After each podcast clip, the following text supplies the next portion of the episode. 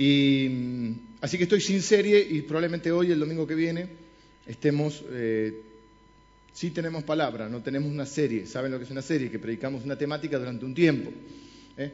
Y quise traer un mensaje hoy que también nos generara un poco de esperanza, porque los últimos, mensajes fueron un poquito oscuros. Vimos la oración de Jesús en el Getsemaní eh, y vimos la oración conocida como sacerdotal de Juan 17, el único lugar donde se registra, que dividimos la oración en dos, en dos domingos. Así que esas fueron nuestras tres últimas reuniones. Hoy le voy a hablar de una mujer que ni el nombre conocemos. Hay personas en la Biblia que no se registra el nombre, ¿eh? pero que son muy importantes. Lo mismo que decía recién, hay un montón de gente que usted no conoce el nombre, pero que son importantísimas en el funcionamiento de esta congregación. Así que nosotros no conocemos el nombre de esta mujer, pero Dios no solo conoce su nombre, Dios conoce también su vida y su corazón. Esta mujer se la conoce como la, la tsunamita, como si uno dijera la tucumana, la cordobesa. No sé si cabe el término la gallega, la polaca, no. Creo que era más específico porque la región era de una región que se llamaba Sunem. Y esta mujer es una mujer que estaba muy bien económicamente y estaba eh, casada con un buen hombre, tenía una linda vida. Pero si hay algo que uno aprende es que todos tenemos problemas. Todos tenemos problemas. Poquito que uno habla con alguien y me hace acordar a, y más cuando yo me doy a conocer como pastor, porque la pregunta de, los hombres es a qué te dedicas. Y enseguida eh, la gente comienza a hablar. Y a mí me hace acordar como cuando una pared, esta no porque está impecable, ¿ves? Puro Durlock. Pero cuando vieron que el, reboque está más o menos y uno empieza con el dedito, yo tenía una perra labradora que se envició, se envició, se envició y me hizo toda una tira allá abajo. Pero bueno, cuando uno empieza, ¿cómo se diría? Y pero rascar no queda, eso no es una palabra. No es para mi nivel, rascar, rascar. Rasguñar, como decía ese, rajuña, rajuña. Bueno, cuando uno empieza a escarbar con el dedito, tampoco es una palabra, pero bueno, empieza a ver que todos tenemos problemas que todos tenemos nuestras luchas, nuestros sufrimientos, nuestras dificultades. A pesar de eso, se puede vivir feliz, sabiendo cómo enfrentarlas y cómo manejar en la vida las presiones, las dificultades. Yo creo que hay un tango de Piazzolla que dice, cada cual tiene sus penas y nosotros las tenemos. ¿Mm? Todos tenemos nuestras cosas. Esta mujer tenía una situación muy buena económicamente. ¿eh? Hay gente que cree que solo la plata hace la felicidad. Yo creo que es importante la plata. yo no digo que no es importante. Y por eso creo que uno tiene que prepararse en lo posible, estudiar, trabajar eh, lo más que pueda. La plata es importante. Y uno tiene que vivir lo mejor que pueda y tratar de darle lo mejor que puede a sus hijos. No es lo único, pero sí es importante. Entonces esta mujer tenía... ¿Qué problema tenía esta mujer? Y el problema que tienen muchas personas. No podía tener hijos. Ella no lo manifiesta, no anda este, tampoco haciendo de esto eh, el leitmotiv de su vida, no es que está todo, no la vemos a ella ni quejarse ni llorar, por el tema llorará sola seguramente, pero ella vive una vida eh, y no es una mujer amargada, como podría haberlo estado justificadamente. Estoy recordando ahora el caso de así como si fuera que la conocemos, ¿no? Pero la mamá de Samuel era una mujer que estaba realmente afligida porque no podía tener hijos hasta que Dios le concede a Samuel. Esta mujer no menciona a ella el hecho. Y no la vemos amargada porque cuando vamos a leer la primera parte de la historia, vamos a ver una mujer que eh, se nota agradecida a Dios, se nota tratando de servir, de ser útil a Dios. Y como son muchos versículos, yo creo que lo vamos a dividir en dos. Estoy viendo cómo hacer. Vamos a, o en tres.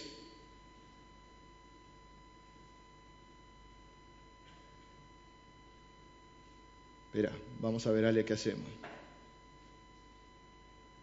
Vamos a leer del 8 al 17. Segunda Reyes, capítulo 4, versículo 8 al 17. Es una historia ¿eh? de la cual vamos a sacar unas enseñanzas para nuestra vida hoy. A mí me gusta no dejarlo en una historia, porque la Biblia tiene historia, pero no es un libro de historia, es un libro de vida. Entonces, lo que hacemos es traer la historia al aquí y a la ahora para que deje de ser una historia y se transforme en una enseñanza para mi historia, para la historia de mi vida. ¿sí? Así que vamos a leer los primeros, eh, te dije, 10 y... 8 al 17. Sí, hasta el 17. Aconteció también que un día pasaba Eliseo por Sunem y había allí una mujer importante que le invitaba insistentemente a que comiese y cuando él pasaba por allí venía a la casa de ella a comer. Y ella dijo a su marido, He aquí ahora, yo entiendo que este que siempre pasa por nuestra casa es varón santo de Dios. Yo te ruego que hagamos un pequeño aposento de paredes y pongamos allí cama, mesa, silla y candelero, para que cuando él viniere a nosotros se quede en él. Y aconteció que un día vino él por allí y se quedó en aquel aposento y allí durmió. Entonces dijo a Giesi su criado, llama a esta tsunamita, y cuando la llamó, vino ella delante de él. Dijo él entonces a Giesi, dile, he aquí, tú has estado solícita por nosotros con todo esmero. ¿Qué quieres que haga por ti? ¿Necesitas que hable por ti al rey o al general del ejército? Y ella respondió, yo habito en medio de mi pueblo y él dijo, ¿qué pues haremos por ella? Y Giesi respondió, He aquí que ella no tiene hijo y su marido es viejo. Dijo entonces, llámala. Y él la llamó y ella se paró a la puerta. Y él le dijo, el año que viene, por este tiempo, abrazarás un hijo. Y ella dijo, no, señor mío, varón de Dios, no hagas burla de tu sierva. Mas la mujer concibió y dio a luz un hijo el año siguiente, en el tiempo que Eliseo le había dicho. Bueno, primera parte, ¿cómo entonces hoy vamos a hablar de cómo poder enfrentar los momentos de crisis? Primero tenemos que ver que hay un tiempo para todo, dice la Biblia, y que Dios lo hizo hermoso en su tiempo, y que Él es Dios cuando me va bien y cuando me va mal. Primero tiene un tiempo de bonanza. Si bien está este, evidentemente está esta carga de que no podía tener hijos, hay un tiempo de bonanza en su vida. Porque los hijos es lo que más amamos, pero por lo cual más sufrimos. Como esta mujer no tenía hijos, no sufría tanto, sufría por no tener hijos. Conclusión, esta mujer, que está muy bien económicamente eh, y que no sabemos el nombre, pero Dios sí, son esas personas que sirven a Dios sin buscar los primeros planos. Y me gusta también que esta mujer sirve a Dios, voy una, palabra contra, eh, contrarrestando una enseñanza errónea, eh, es que esta mujer hace las cosas desinteresadamente. No hace algo para que Dios la recompense no, no creamos esto que, a veces se enseña, que termina siendo un arma de doble filo porque nos activa la ambición. No, a ver hermanos, no ofrendamos a Dios para que Dios nos dé. El rey David lo enseñó bien, de lo recibido de tu mano te damos, Señor, te damos porque reconocemos que ya nos diste que todo lo que tenemos es tuyo, nosotros somos tuyos, somos de Cristo. Entonces no es, le damos para que me dé.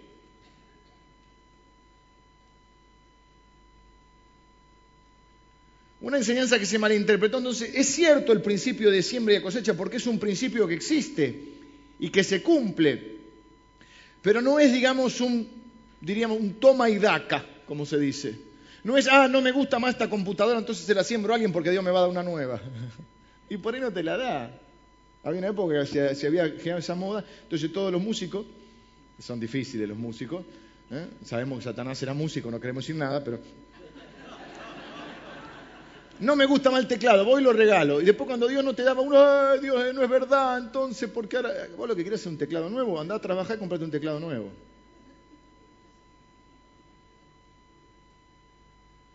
No hacemos las cosas para que Dios nos dé, no activemos la ambición de la gente, porque luego se siente estafada. Y nunca un estafador va a estafar a alguien si no le activa primero la ambición. A mí me da risa y pena esa gente que va en los noticieros a golpear la puerta con el periodista de la concesionaria de auto, porque no le entrega el auto. Porque un auto que valía 70 me lo iban a vender en 40 y ahora no me lo entrega. Y que pero vos fuiste un ambicioso, sabías que valía 70 y creés ¿Eh? ¿Te creíste la mentira de los 40? Sí, porque te activaron la ambición. Pero si lo dice el dicho, cuando la limosna es grande, hasta el santo desconfía. ¿Qué creía? ¿Qué pasó? Te activó la ambición y por ahí se creyó más vivo que el otro. Y el otro, imagínate, tiene un parche acá en el ojo, una camisa hawaiana, una, mano y te dice, viste, te llevas una joya y te vende un auto podrido. Decir, pero ¿qué? Lo saqué barato. No, no. Recuerden que lo barato sale caro, hermano. ¿Por qué digo que esta mujer es desinteresada? ¿Qué hace esta mujer? Si usted conoce un buen ministerio, alguien que sirve a Dios, bien, no, a todo el mundo obviamente, pero alguien que, está haciendo algo, o una iglesia, bendígala. Si puede, apóyela económicamente. Las cosas se hacen con plata, no seamos, no caretas, las cosas se hacen con plata. Y Eliseo necesitaba un lugar donde quedarse. Y esta mujer reconoció, este es un varón de Dios. Y lo invitaba a comer cada vez que podía. Pero no se quedó con eso, porque siempre se puede hacer algo más, siempre se puede ser un poco más útil. Hay gente que está midiendo lo que hace, hasta acá sí. ¿Eh? Si me piden que haga algo, lo hago, pero no se, me, cae una idea, una propuesta, una... No, no, siempre hay que estar pidiéndole. ¿no? Esta mujer dice, pues yo le doy de comer, pero le dice al marido, ¿sabes qué? Este es un hombre de Dios. Y cada vez que viene, a mí me gustaría que esté cómodo él.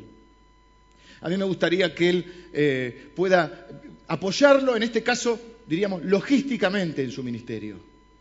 Él necesita dónde quedarse, dónde orar, dónde mirar, este, no sé si sacaría los rollos que quedarían, se leía el Deuteronomio, no estaba la Biblia, pero entonces le hace una habitación, generalmente, por poco lo que estuve leyendo, no tuve mucho tiempo de, leer este, en este, caso, ni de estudiar mucho, es una predicación más bien devocional, le hace un cuarto arriba.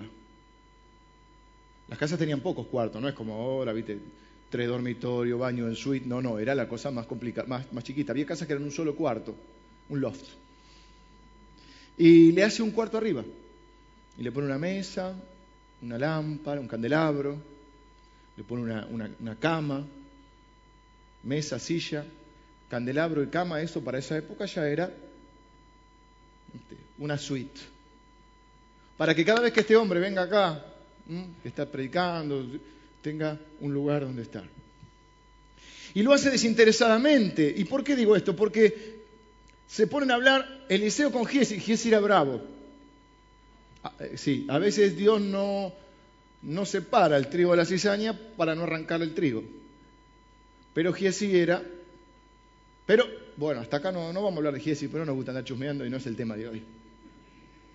Sí, sí, Giesi era, era, sí, sí era interesado. Se ponen a hablar Giesi y Eliseo dice, ¿Cómo la podemos bendecir? Porque la Biblia dice que somos bendecidos para bendecir. ¿Mm? Y es un ciclo de bendición. Y entonces dice, bueno, preguntémosle, la llaman, ¿qué necesitas? ¿Qué querés de Dios? Mira si te preguntaran, ¿qué querés de Dios? Bueno, salud, dinero, amor. Esta mujer, si usted ve la respuesta, y si yo la puedo leer, dice, eh, necesitas que hable por ti al rey, o sea, Eliseo ya era conocido, al general del ejército, ¿qué es lo que necesitas? ¿Qué podemos hacer por vos? Y ella respondió, yo habito en medio de mi pueblo. Ella está contestando, yo soy una bendecida, yo soy parte del pueblo de Dios. Para mí la bendición es esa, fíjense que no pide nada. Qué respuesta que hoy no, no, no, no, no, no, no, parece que no escuchó la pregunta. ¿no? ¿Qué necesita? como que agreguémoslo para que se entienda, nada, si yo habito en medio de mi pueblo, yo estoy bendecida.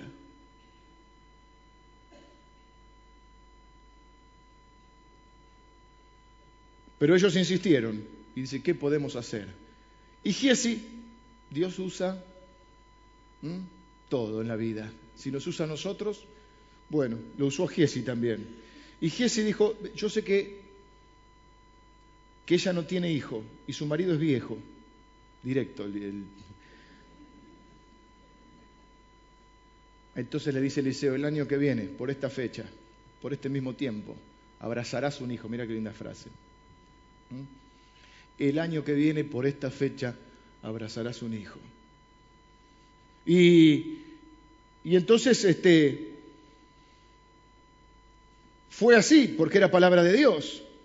No es que a todas las mujeres que recién se casaron no te hagas el profeta y a todas las mujeres que recién se casaron vas a tener un hijo. Y sí, lo más probable es que tenga un hijo. Pero por ahí no, entonces no te hagas el profeta. Ahora, si Dios te lo dijo, decilo. Pero el problema de hoy es que todo el mundo dice Dios me dijo. Caramba, tiene el teléfono rojo, el de Batman, el que estaba de la sanguchera. Mucha gente se hace lo profeta, le dice a la gente lo que quiere escuchar.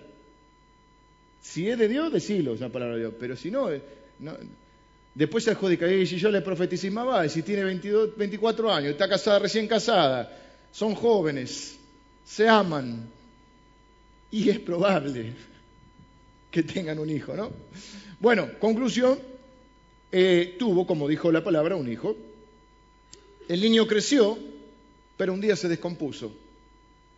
Y ahora vamos a leer la segunda parte de la historia, del 18 ya así hasta el final.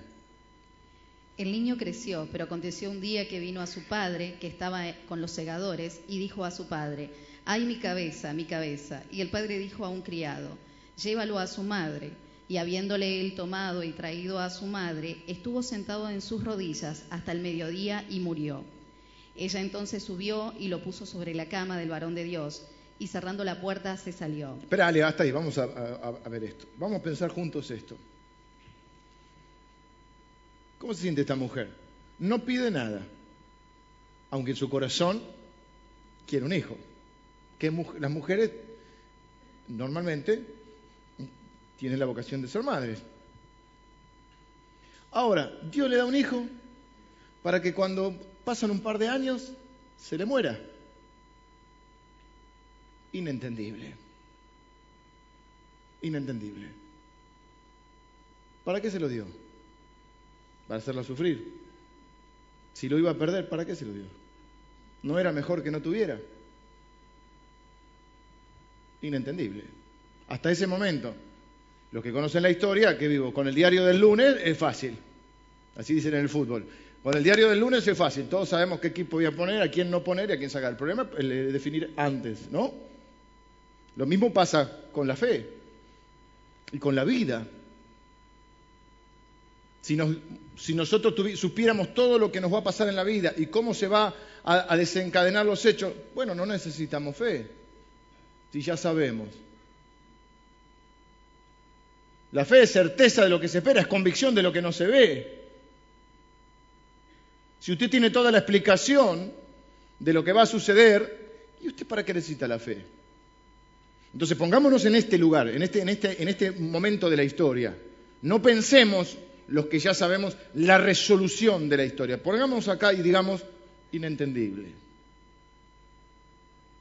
Como en tu vida, como en tu vida, que no sabes la resolución de la historia y te encontrás frente a momentos que decís, inentendible. ¿Para qué esto? ¿Por qué el otro? ¿Por qué a mí? ¿Para qué a mí? ¿Qué, qué, ¿O no hay cosas en tu vida que no entendés? Saquémonos las caretas, dijimos. ¿eh? Nosotros hablamos a un nivel de sinceridad para que la palabra de Dios nos sirva, reconociendo nuestras miserias, nuestras dudas, nuestros temores, Ninguno de nosotros viene a poner cara de cristiano acá y decir, ah, estoy en victoria porque todo, todo está lindo. Bueno, espero que no, no es así. Sí tenemos la victoria de Cristo, pero hay cosas que son inentendibles. Hay cosas que a mí me enojan. A veces la voluntad de Dios no me gusta.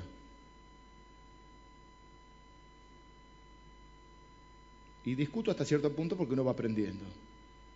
Pero hace unos años era peor todavía. Aún todavía, a veces, muchas veces te vas a encontrar que la voluntad de Dios no te gusta. Porque Dios no está para hacer tu voluntad, nosotros estamos para la voluntad de hacer la voluntad de Él. El punto está que por la fe aceptamos su voluntad y nos sometemos a su voluntad. Pero si nos sacamos las caretas, muchos de nosotros podremos reconocer que no siempre la voluntad de Dios nos gusta. Y a hablar, tengo otro mensaje que, iba, que cambié anoche, que vamos a hablar de eso también, no sé cuándo. ¿Dónde está la sabiduría de Dios cuando no te gusta la voluntad de Dios? Bueno, eh, aprendimos a hablar como Jesús, ¿se acuerdan? Que orábamos, Señor, esto es lo que yo quiero, esto es lo que te pido, esto es lo que me parece que es mejor para mí, pero no sea lo que yo quiero, sino lo que tú. Si hay diferencia entre lo que es mi voluntad y tu voluntad, yo estoy dispuesto a someterme a tu voluntad porque confío en vos, porque sé que vos sos más sabio y tenés más bondad que yo. Y porque de última es tu reino, no mi reino, yo soy parte de tu reino. A mí me enseñaron que eso era falta de fe. No, no, vos tenés que orar y declarar los Hoy tenemos reunión de milagros, vamos a orar por los milagros. Alguien dijo, este, ¿no sería mejor que conozcan a Jesús? Obviamente van a conocer a Jesús. Si alguien nos conoce, sabe que cada vez que tenemos una reunión de milagros, predicamos a Jesús. Eso aparte.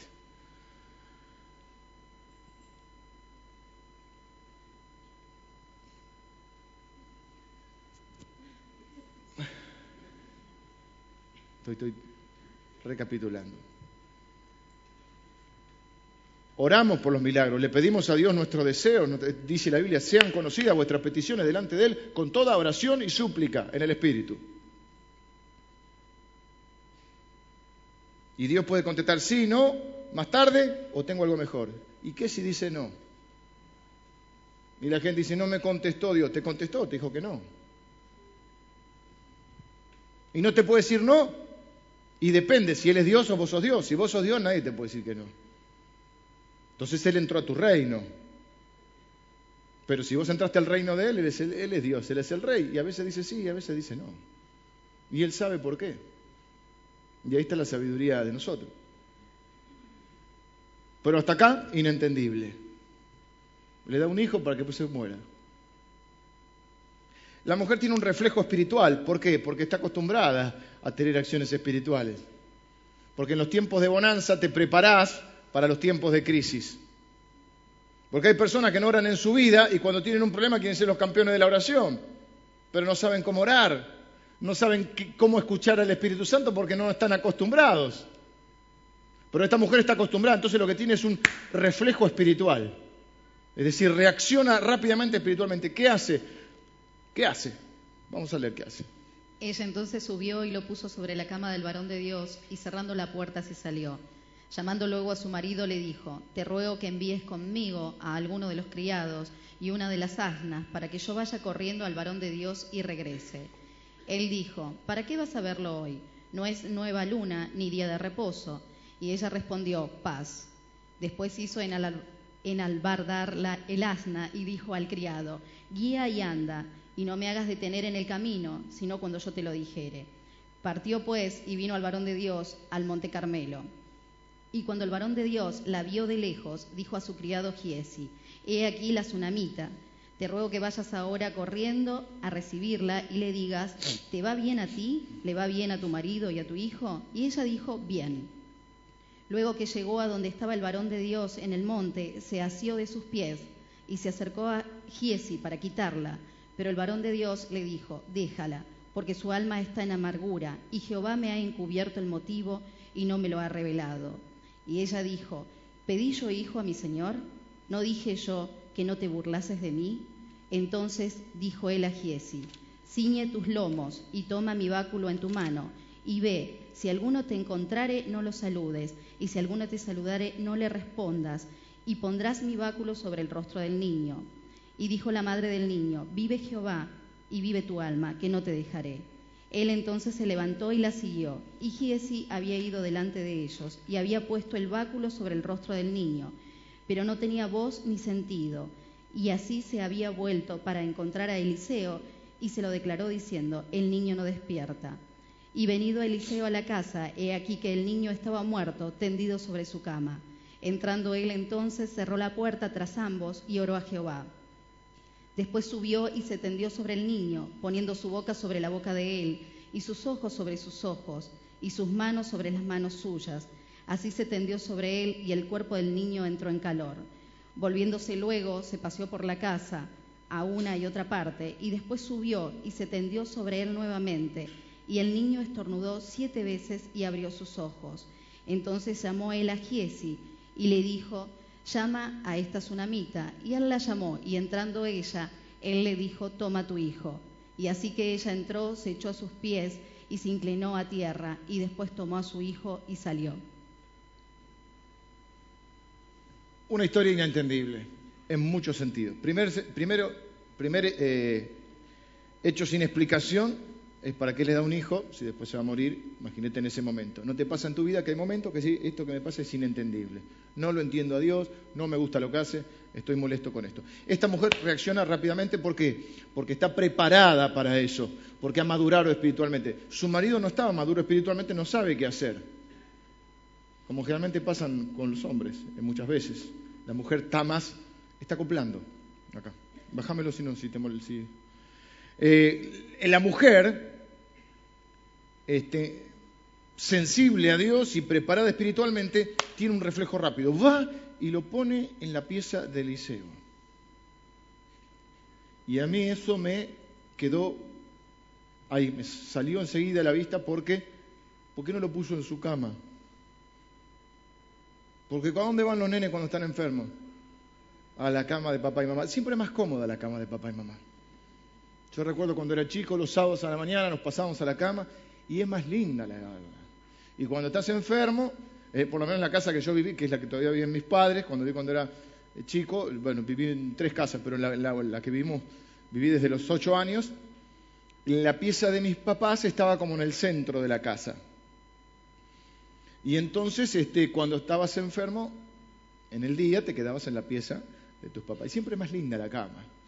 Y, este, y a mis hijos les encanta venir también a mi cama.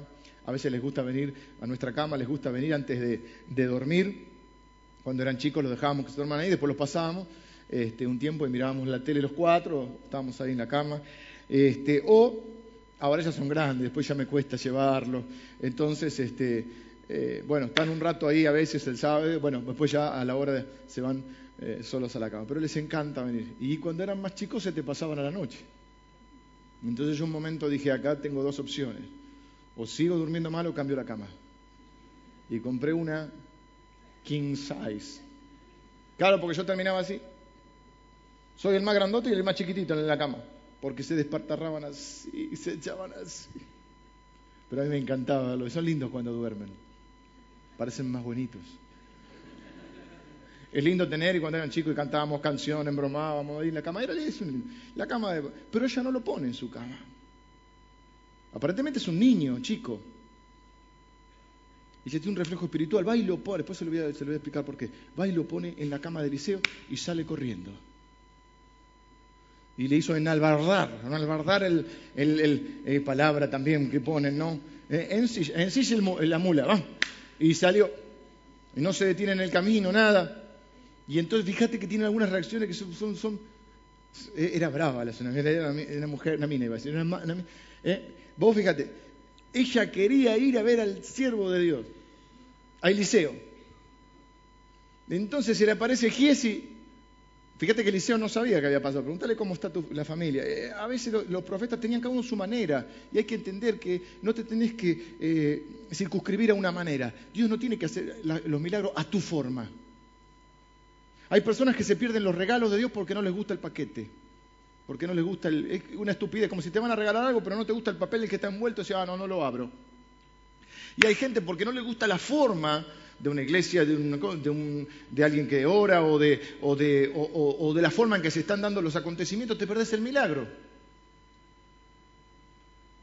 Entonces, ¿por qué digo esto? Porque eh, Eliseo tenía una manera de ministrar. Él era medio indirecto. Hoy diríamos un poquito esto medio agreta. Y alguno diría, ¿quién se cree que es?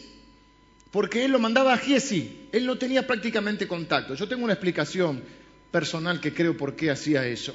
Él es el que va a verlo un general del ejército llamado Naamán, que estaba leproso, y que cuando va a verlo espera, él dice, ahora, eh, mira, no era, no era del pueblo de Dios, pero el tipo tenía un preconcepto, dice, ahora va a salir el siervo de Dios, va a alzar su mano, él ya tenía todo en la cabeza, va a orar por mí y yo voy a quedar limpito.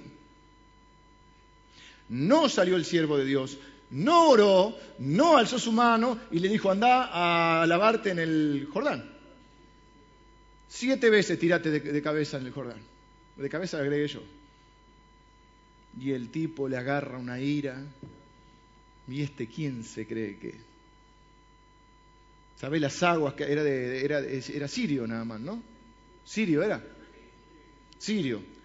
Yo tengo unas aguas, unos ríos claritos en mi, en, mi, en mi tierra, me tengo que meter en esta agua mugrienta, porque el Jordán era medio mugriento. Y siete veces no me meto nada. Ah, te empacaste, te quedas leproso. ¿eh? A Dios tiene resulta que hacer el milagro y no solo tiene que hacer el milagro, lo tiene que hacer en tiempo y forma y como vos querés que lo haga. No me meto nada. Se encaprichó. Empacado, hay empacados, ¿eh? Yo conozco que hay muy empacado, ¿viste?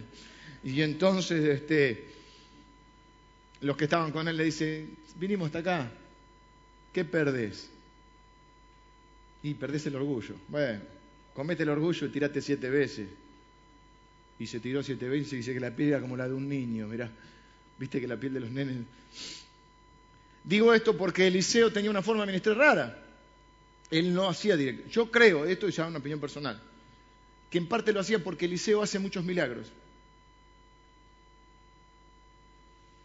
Y para que nadie se confundiera de que era Dios el que hacía los milagros, yo creo que él por eso él mantenía esa distancia. Pensamiento mío, no viene al caso. ¿eh?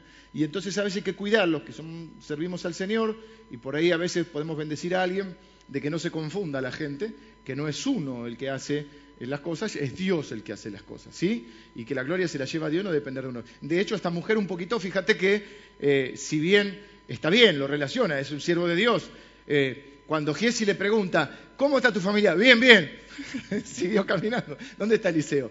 No le, dijo, ay, no, porque te... Como esa gente que le anda contando todo el problema a todo el mundo, menos diría contándoselo a donde tiene que ir a contarlo, que en nuestro caso es al Señor. Ella, no se lo cuenta a nadie, ella va a Eliseo, porque para su mente en ese momento su eh, contacto con Dios era a través de Eliseo.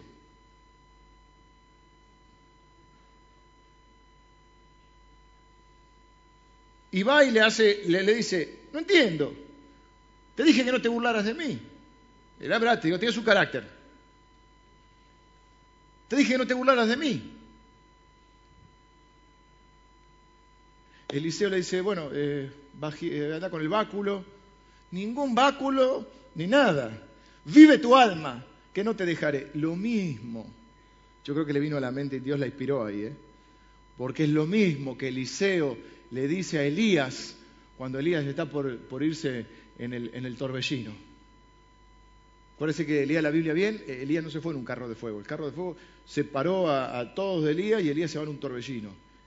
Y Elías le venía diciendo, en cada ciudad le decía a Eliseo, eh, quédate acá que yo voy hasta tal lado, porque ya sabía, Eliseo ya sabía, los profetas todos sabían, esa es otra predicación, todos sabían que Elías se iba, pero el único que se quedó fue Eliseo, por lo tanto, el que se llevó la bendición fue Eliseo. ¿Mm? Mucha gente sabe dónde está Dios, mucha gente sabe qué hacer, cómo hacerlo y no lo hace. Todos los profetas le decían, hoy, hoy sabés que Eliseo se va, sí, sí, pero Elías se va, pero Eliseo sigue. Entonces, cada vez que Elías se, se, lo quería sacar de encima, Eliseo decía, vive Jehová y vive tu alma que no te dejaré. Y va que esta mujer le dice lo mismo. Y eso le hace cambiar a Eliseo los planes. Y le dice, vamos, está bien, vamos. Y el milagro es raro también, porque primero llega Giesi, pone el báculo, no pasa nada, no despierta, puede fallar.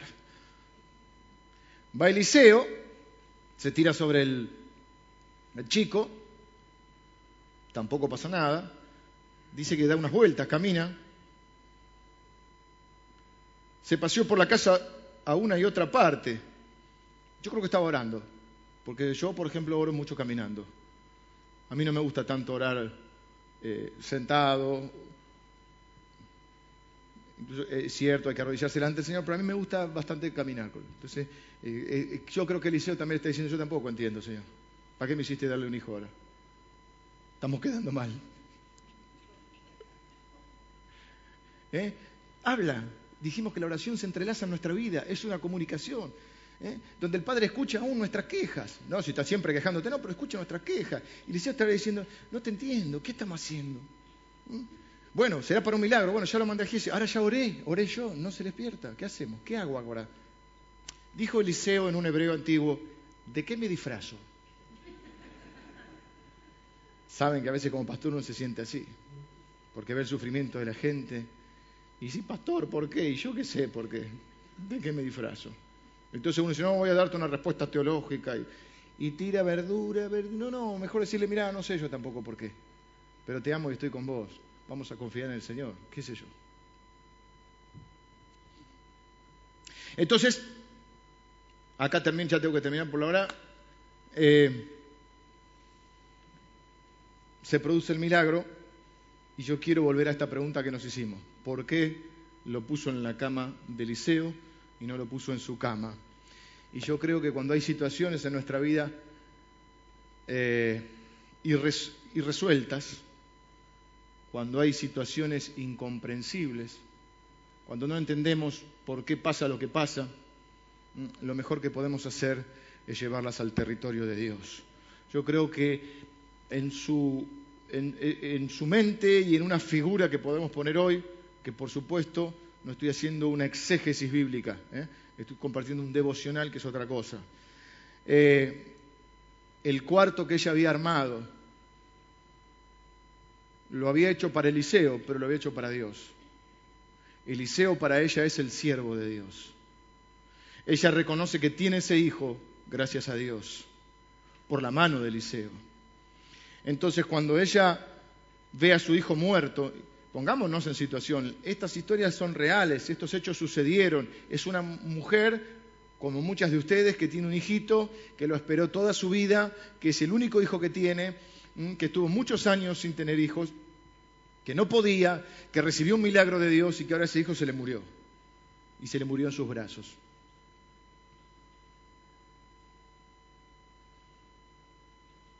Y si bien, como nos pasa a nosotros, uno no espera nada y lo espera todo. Porque ella, si bien va con una queja a Eliseo, va a Eliseo, no se queda inmóvil, no se resigna de entrada, porque nosotros podemos pedirle a Dios. Y podemos buscar, pedir y llamar. Yo no estoy diciendo que no, de hecho, le repito, hoy tenemos una reunión ¿eh? donde vamos a orar por el milagro que cada uno necesita. Aceptamos la voluntad de Dios, confiamos en su voluntad cuando la entendemos y cuando no la entendemos, pero no nos resignamos sin presentarle a Dios nuestras peticiones.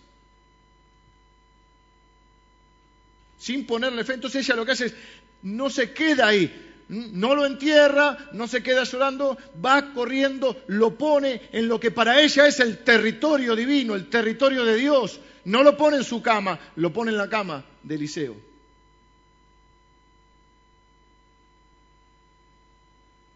Y esta es mi mejor propuesta para cuando a usted le toque vivir una situación así. Primero, en los tiempos buenos, entrene, practique. En los tiempos de bonanza, crezca, no se, no se quede, ¿eh? busque cosas que aunque lo incomoden, lo hagan crecer, como esta mujer. No solo vamos a darle de comer, vamos a prepararle una habitación, vamos a hacer esto, vamos a hacerlo, vamos a prepararnos, vamos a hacer que nuestra fe crezca, madure. Pero normalmente nuestra fe crece y madura en los tiempos de crisis. Y cuando viene el tiempo de crisis, ella sabe qué hacer, sabe a dónde acudir. Y acude a Dios, porque Eliseo para ella es, el es, de hecho, es el profeta de Dios, el profeta de esa época. Las tres autoridades que había eran los reyes, los sacerdotes y los profetas. Entonces ella va y lo pone en el territorio de Dios y sale corriendo a buscarlo a Eliseo. Entonces mi propuesta es esa, cuando tenés situaciones que no las entendés o que no las podés resolver, en vez de seguir tratando de manipular a quién sabe quién, incluso a Dios, lleva tu imposible a Dios y ponerlo, en, mira, esto ahora está en tu territorio. Y entonces en el territorio de Dios hay cuatro cosas, ya termino, vengan los músicos, hay cuatro cosas, cuatro elementos con los cuales vamos a jugar. Repito, no es una predicación exegética, no estoy enseñando, como hacemos otras veces, versículo por versículo, es una predicación devocional donde estoy tomando ideas para eh, nuestro crecimiento, nuestra madurez espiritual veo cuatro elementos que para mí pueden tener un simbolismo. Hay una mesa, una silla, un candelabro y una... ¿Qué me faltó? Y una cama. Bueno, la cama, ¿qué representa para nosotros? Es el lugar de descanso. ¿eh? Y la Biblia dice que Jesús dijo, vengan a mí todos los que están trabajados y cargados, que yo voy a hacer descansar. Cuando uno entra en el territorio de Dios, lo primero que va a hallar es descanso, porque el alma galopa, galopa. ¿Eh? y el corazón galopa y uno se alborota y uno se angustia y uno se pone temeroso y uno empieza a pronosticar para su futuro cosas malas o trata de evadir este, queriéndolo rechazar y siempre dice profetizo cosas buenas. Bueno, pero para profetizar tenés que recibir primero una palabra de Dios. La profecía no es una expresión de buenos deseos nada más. Entonces, ligeramente, cualquiera que hay un enfermo dice, yo profetizo que esta enfermedad no es para muerte, es para gloria de Dios. Y después el tipo se muere. ¿Y cómo lo explica? Podés orar diciendo, Señor, que esta enfermedad no sea para muerte. O si tenés una palabra de Dios de que la persona no se va a morir y que va, que va a ser, bueno, decirlo, pero no, no tan livianamente profetices, porque profetizar que se habla de parte de Dios. Entonces lo primero que hallamos cuando vamos al territorio de Dios es descanso para nuestra alma. Es como que te sacas un peso. Por eso Jesús dijo, vengan los que están, eh, trabajados y cargados. Agarra tu carga, la famosa predicación de todos los predicadores, ¿cuál es? Toma tus cargas y llévalas al Señor. Cuando éramos chicos nos decían, deje sus cargas afuera y venga a adorar al Señor. Qué extraño, ¿no? Jesús había dicho, vengan con cargas. Nosotros dejemos la carga afuera. Entonces, claro, los cristianos vamos, dejamos la carga en el estacionamiento, hice un estacionamiento grande para que pueda dejar su carga. Viene, ¿eh?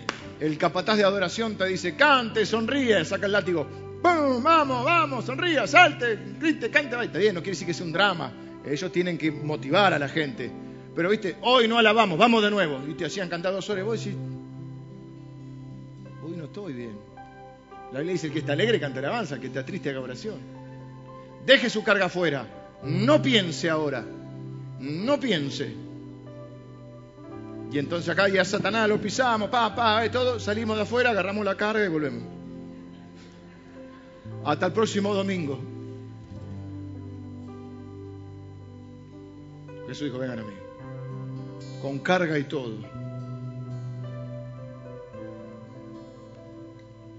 Así que si para que esa, alma que galopa se serene, hay que ir a Dios. Y ahí sí hay que estar solito con Dios. Ahí no es la oración del colectivo. Señor, ayúdame. Ese es otro momento. Ese es el momento. Dijimos que hay oraciones de muchos tipos, largas, cortas. Este, esa es la oración de si yo necesito, Señor, aplacar mi alma.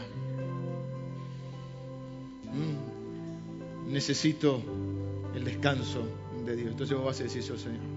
No lo entiendo esto pero vos sos más sabio que yo. Y yo confío en tu bondad, y yo confío en tu misericordia, y yo confío que aún de lo malo, solo vos podés sacar algo bueno. Y yo confío en tu palabra que dice que a los que te amamos las cosas ayudan a bien y yo te amo, Señor. Aunque no te entiendo, aunque estoy un poco enojado, aunque no me gusta esto que está pasando, me parece inentendible, sin sentido. Pero yo no soy Dios, vos sos Dios y yo camino por la fe. Segunda cosa que va a encontrar eh, en, la casa es la mesa. Y, y, el Señor dijo en el Salmo 23, tú preparas mesa delante de mí en presencia de mis angustiadores. La mesa es la provisión, la mesa es eh,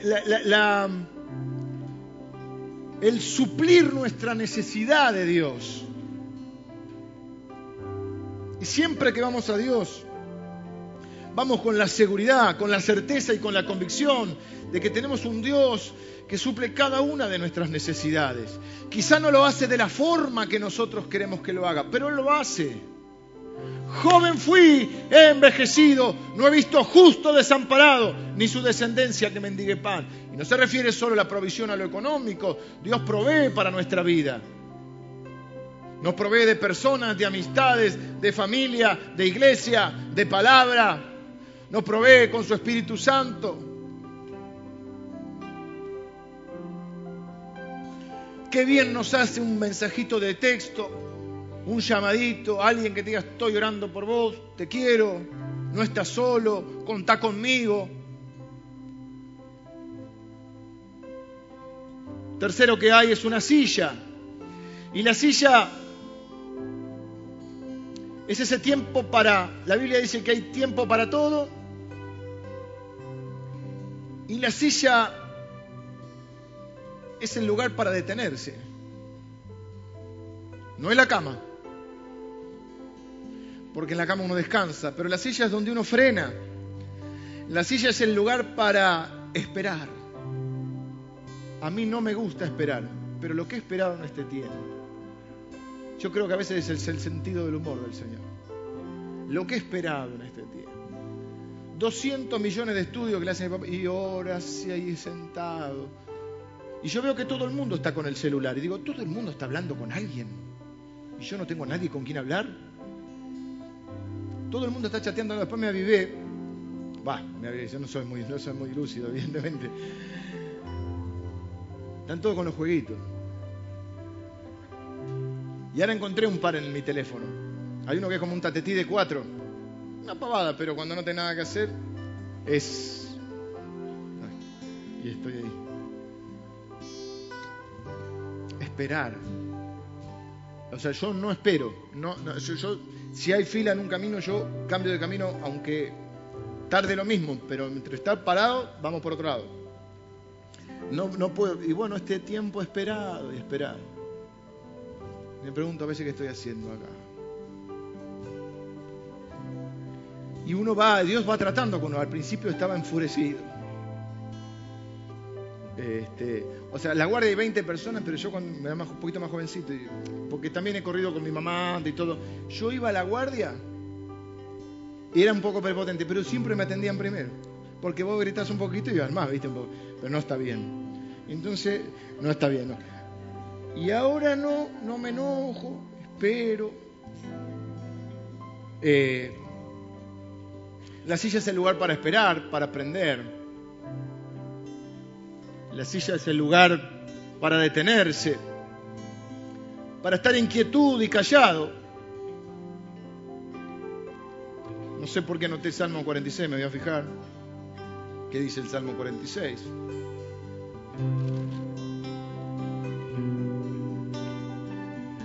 Dice, estad quietos y conoced que yo soy Dios. Seré exaltado entre las naciones, enaltecido seré en la tierra. Jehová de los ejércitos está con nosotros y nuestro refugio es el Dios de Jacob. Es el tiempo para esperar, porque hay un tiempo para actuar y hay un tiempo para esperar. Hay personas que hay que decirles, activate, hace algo, salí de la inercia, no esperes todo que te venga de, arriba. Y hay momentos que, hay que a otras personas a veces, o el consejo, o el mismo consejo, no siempre se aplica el mismo. Hay gente que decirle, ah, espera. A veces nosotros en nuestra, mire esto, lo que me ha pasado a mí infinidad de veces, en nuestro amor por la gente, en nuestro deseo de ayudar, de bendecir, hay personas que están recibiendo un trato de Dios y vos le querés ayudar a pasar más rápido el trato de Dios y metés la mano donde no la tenés que meter. No quiero decir que no ayudes, y hay que ser sabio a veces, ¿viste? Entonces a veces uno quiere ayudarle a solucionar el problema. Está bien, yo también intento eso, pero hay un discernimiento que a veces está siendo tratado por Dios. Déjalo. Déjalo porque si no, no va a aprender más. Cuarto, el candelero, o el candelabro, no sé cómo dice. Es una lámpara. La mayoría sabemos que la Biblia dice bueno, la lámpara ilumina y la Biblia dice, lámpara es a mis pies tu palabra. También en las crisis hay que a veces que orar esperando y a veces diciéndole, Señor, ¿qué es lo que tengo que hacer? Porque nosotros en general en la oración vamos a decirle a Dios lo que Él tiene que hacer. Oh, Señor, tendrías que hacer esto. Pero es raro que preguntemos, Señor, ¿qué tengo que hacer? ¿Cómo tengo que responder? ¿Cómo tengo que actuar? ¿Cómo enfrento esto? ¿Qué sería lo sabio y lo espiritual de mi parte? Y cuando uno va al territorio de Dios, va a esto. Va a encontrar auxilio, va a encontrar provisión, va a encontrar descanso, va a aprender, va a aprender a, ser tratado por Dios, tendrá que aprender a esperar, tendrá que aprender a confiar en Dios, tendrá que aprender que hay milagros instantáneos y hay milagros que son en proceso o progresivos. Jesús a veces era un milagro así, y a uno le puso barro en los ojos y le dijo anda a lavarte. A otro creo que escupió, hizo, hizo barro. No era muy, eh, muy elegante el milagro. Acá fue, no sé si se dio al final, pero fue un proceso. El báculo, Eliseo oró, se levantó, caminó, Señor habló con el Señor, volvió, se volvió a tirar sobre el niño. Creo que sopló, puso su boca sobre él. No sé si ha hablado como aliento. Hay milagros que llevan tiempo. Y el milagro más grande es que usted y yo aprendamos a confiar en Dios. El milagro más grande es que vayamos creciendo y madurando. Y el milagro es que de lo que éramos a lo que somos hay un abismo. Y que nos estamos pareciendo un poco más a nuestro Señor. Así que a mí me gustaría terminar hoy, no puedo terminar sin orar. ¿Mm? Para los que están en tiempo de, bonanza, aprovechenlo, vívanlo a full. ¿Mm? Eh, pero no se duerman. No solo busquen a Dios cuando están mal. Es el tiempo de crecer, es el tiempo de madurar, es el tiempo de conocer la palabra de Dios, las promesas, para que cuando venga la crisis, ¿eh? el Espíritu Santo te tire una promesa. Pero ¿cómo te va a hablar si vos no conoces la palabra de Dios? Para que te, dice que una de las cosas que el Espíritu Santo dice que nos iba a recordar. Recordar es algo que yo ya sé. Aprendan, crezcan, disipúlense, sirvan al Señor que nada queda sin recompensa. No lo hacemos por, para una recompensa, pero hay recompensa, porque hay una, ley espiritual que se llama siembra y cosecha. Sean generosos con el Señor. Hay un montón de promesas que tienen que ver, eh, quiero decir, hay un montón de promesas que son incondicionales. Dios las promete y punto. Hay otras promesas que son condicionales, que tienen una, una condición, algo que uno hace. Por ejemplo, el alma generosa será prosperada. entonces hay que ser generoso, ¿sí? No se, no se me ocurre ninguna otra ahora. Eh, nada falta a los que le temen. Bueno, hay que vivir el temor, se explicamos, los que respetan a Dios. Honra a tu padre y a tu madre para que te vaya bien, se alarguen tus días sobre la tierra. Si hay una condición. Bueno, en los tiempos que las cosas están bien, aprovechemos ese tiempo maduremos, crezcamos, ayudemos, sirvamos, ayudemos a otros, porque lo que sembras en otro lo vas a cosechar. Ella ayudó a Eliseo, Eliseo lo ayudó, le ayudó a ella. Ella no lo hizo para eso, pero la bendición más importante de su vida, su hijo, vino a raíz de algo que ella hizo. Y dije el domingo pasado, aunque no prediqué de eso, pero lo dije en el principio, en la adoración, les dije una promesa para muchos. Irá andando y llorando el que siembra la preciosa semilla, pero cosechará con alegría. Así que muchos de ustedes quizás estén sembrando, eh, están caminando en este tiempo y se pianta un lagrimón. Sigan sembrando, sigan sembrando, van a cosechar. Van a cosechar porque tenemos un Dios que no es deudor de nadie y que honra a los que le honran. Y que todo lo que vos siembres vas a cosechar. Pero ese es el tiempo de sembrar. Y cuando estás en crisis, también. Cuando estás en crisis, poner en práctica lo que sabes. ¿Y qué es lo que te propongo? Anda al territorio de Dios, andalo de Él. No seas sabio en tu propia opinión, ni fuerte en tus propias fuerzas. Fortalecete en el Señor, anda al territorio de Dios. Y ahí vas a encontrar descanso vas a encontrar guía para tu vida, ¿eh? vas a, encontrar aprendizaje y madurez, vas a aprender a esperar en Él, tu fe va a purificarse, va a crecer, vas a madurar y vas a encontrar la provisión de Dios que va a suplir tu necesidad, aunque no siempre lo va a hacer de la forma que vos esperás. Vamos a orar y termino. Señor, te doy gracias por tu palabra. Tu palabra es verdad, Señor, y confiamos en tu palabra. Gracias Señor porque podemos ver que tú eres un Dios que nos ama sin límites y sin condiciones, Señor. Padre, gracias por tus promesas eh, que son sí y son amén en Cristo Jesús. Señor, yo te quiero pedir que nos ayudes a enfrentar las crisis, que nos enseñes, Señor, a vivir, a vivir a pleno, Señor, lo, bueno y lo malo que nos toca vivir.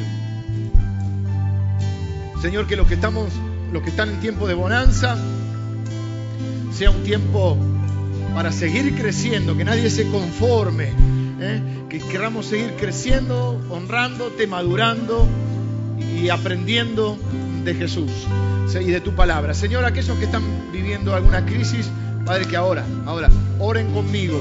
Digan, Señor, yo pongo mi imposible en tu territorio. Yo entro al territorio divino. Señor, sé que en tu territorio yo voy a encontrar descanso, voy a encontrar provisión, voy a encontrar guía sé que en tu territorio voy a ser tratado y voy a salir más maduro, más fuerte, más sabio y con más fe. Gracias Señor porque las crisis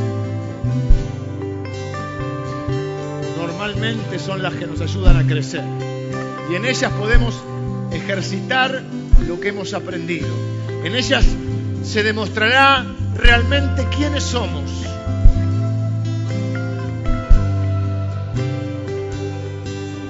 Te quiero pedir, Señor, que tanto en la bonanza como en la crisis podamos siempre tener una actitud que te glorifique y que te honre, Señor.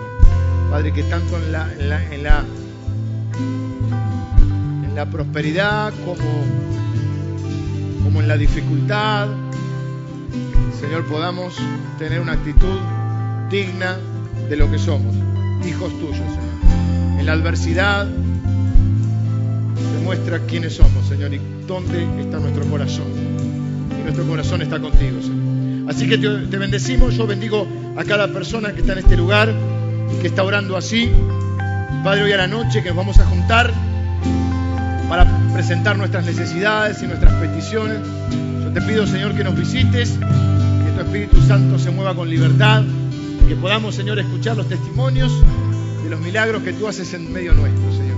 Que sobre todas las cosas también haya personas que puedan conocerte eh, y puedan entregar su vida y recibir el milagro más grande, que es la salvación de su alma.